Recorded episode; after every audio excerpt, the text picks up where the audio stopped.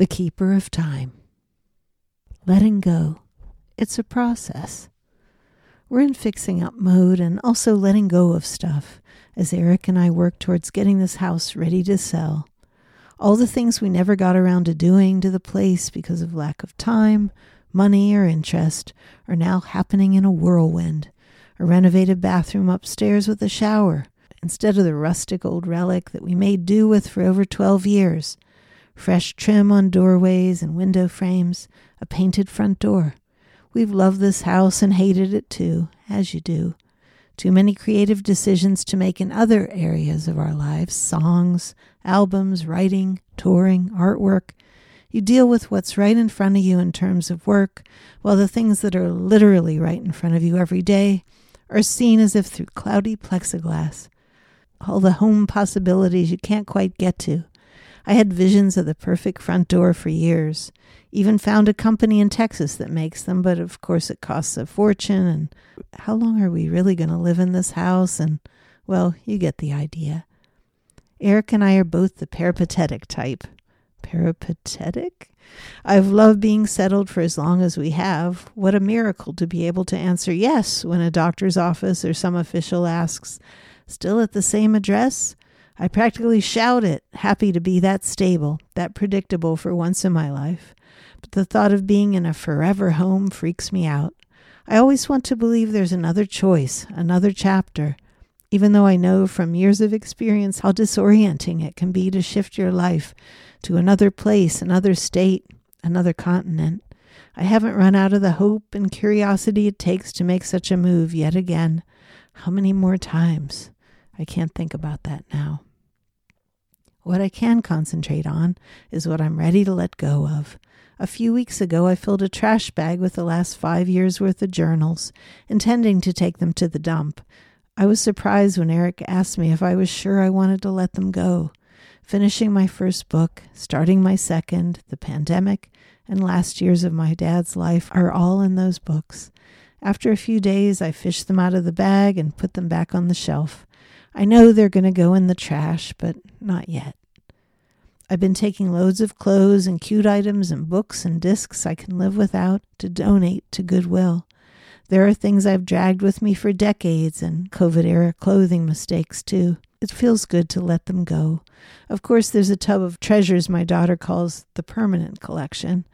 I can't part with. Stuff like the coat I wore on the cover of my first solo album. It went from me to Hazel and back again. I even resurrected it to wear for photos when I put that album out on vinyl seven years ago. My arms barely go into the sleeves now, but permanent collection. The other day, I went through my stack of old fabrics and found myself ready to let go of all the country calico and western themed stuff. I knew that I just didn't want those kind of prints anymore. I'd love them and use them for curtains and tablecloths and Felt like they'd done their time. Thank you. Thank you for your service. A friend in Hudson is a fabric artist, and it felt so good to pass those prints on to him. As I'd loaded them in the car, I kept pulling bits out of the bag. This one can't go. Too soon. Not yet. How much space does fabric take up, anyway? But giving most of them to someone who'll work it into their art felt symbolic. I wanted them to have a life, and it felt almost selfish to just keep them in a stingy pile to paw through every now and then. Mine, all mine. A sad Miss Havisham kind of scenario, remembering past glories and never wases. That bandana that might have been on a stage back in the 80s, those ruffled curtains around a window, looking out into an air shaft in another life, in a different place and century. Bit by bit, I've said goodbye to my dad's stuff. My brother Michael organized giving away most of our father's furniture to the nice people who worked at his assisted living in Queens before we moved him into a nursing home, and it felt good to make them happy after what he put a lot of them through. His clothes mostly went to Goodwill, except for a winter scarf that rides around in the back seat of my car. I just can't seem to take it out of there. The power of stuff. As long as this length of brown, beige, and cream acrylic rides around with me, well, I haven't really said goodbye all the way. Hope the scarf enjoyed those 48 hours of Barbra Streisand's autobiography on Audible. My dad always did have a thing for Babs. The same goes for my father's watch. I am the keeper of time. My dad's watch, my mother's watch, and two of Eric's mother's watches. I feel sort of like a bandit, a plunderer. I didn't go out of my way to hold on to these things, but I've ended up with them. They feel so personal, like people I loved are right here with me when I take them out of the dresser drawer and hold them in my hand. I wouldn't know how to get rid of them anyway. Who wears a watch anymore? My dad's is big and clunky, and the ladies' watches are tiny, so small I can't even read the faces. The watches must stay, but the dresser will have to go. Do you know anyone who wants a sleek, wide, mid century dresser? It comes with a cute early 50s Cape Cod house attached.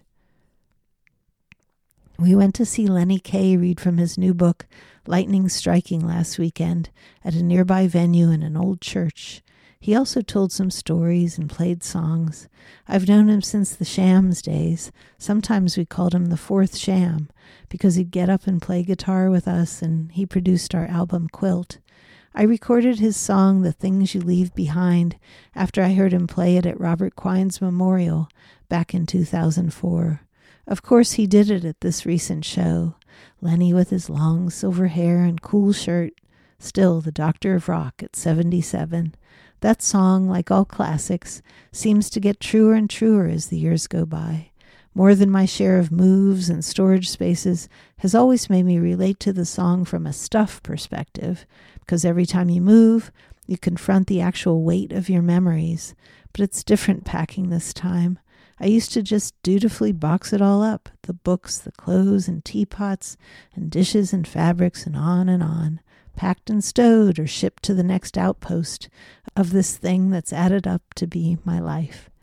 Am I curating my stuff now as much for what I want to leave behind when I'm gone? What do we really need to feel like ourselves while we're still here? What about our kids if we have them?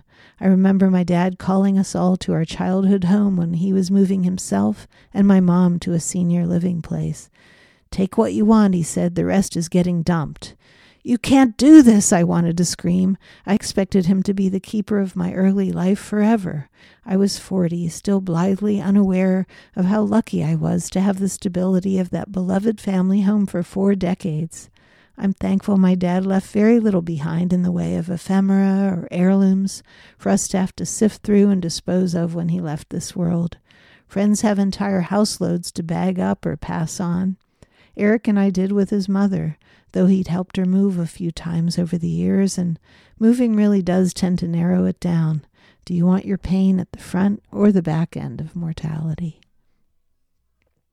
I haven't even mentioned the business side of our stuff the tools like guitars, amps, keyboards, mics, and stands, archives, demo cassettes, CDs, even DAT tapes, means of recording, four track, tape recorders, boxes of multi track tapes going back to the 80s, discs and discs of friends' work, boxes of our own LPs and CDs, merchandise, screen printing workshop, tubs of press clippings going back decades, held onto for what?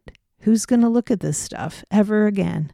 Laminates from every festival I ever played, posters, photos, so many photos, lyrics, reams of them, set lists written by hand that I can never bring myself to throw away, as the perfect one might have existed one night. Was it back in 2009 or was it 2019 or maybe last month? Better not think about any of that just yet. There's this door frame that needs painting, and it's so simple and clear how to do that. Brush on the satin finish called Aged White, and it'll look almost like nobody ever lived in this place at all.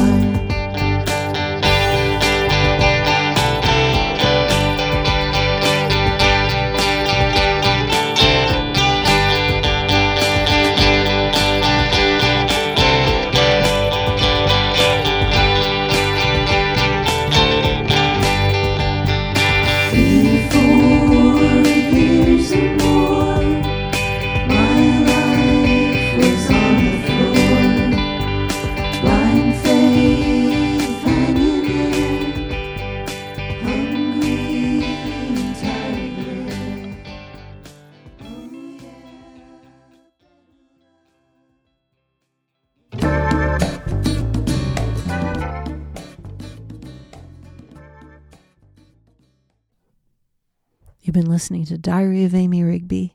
Thank you for listening, and I will see you next episode.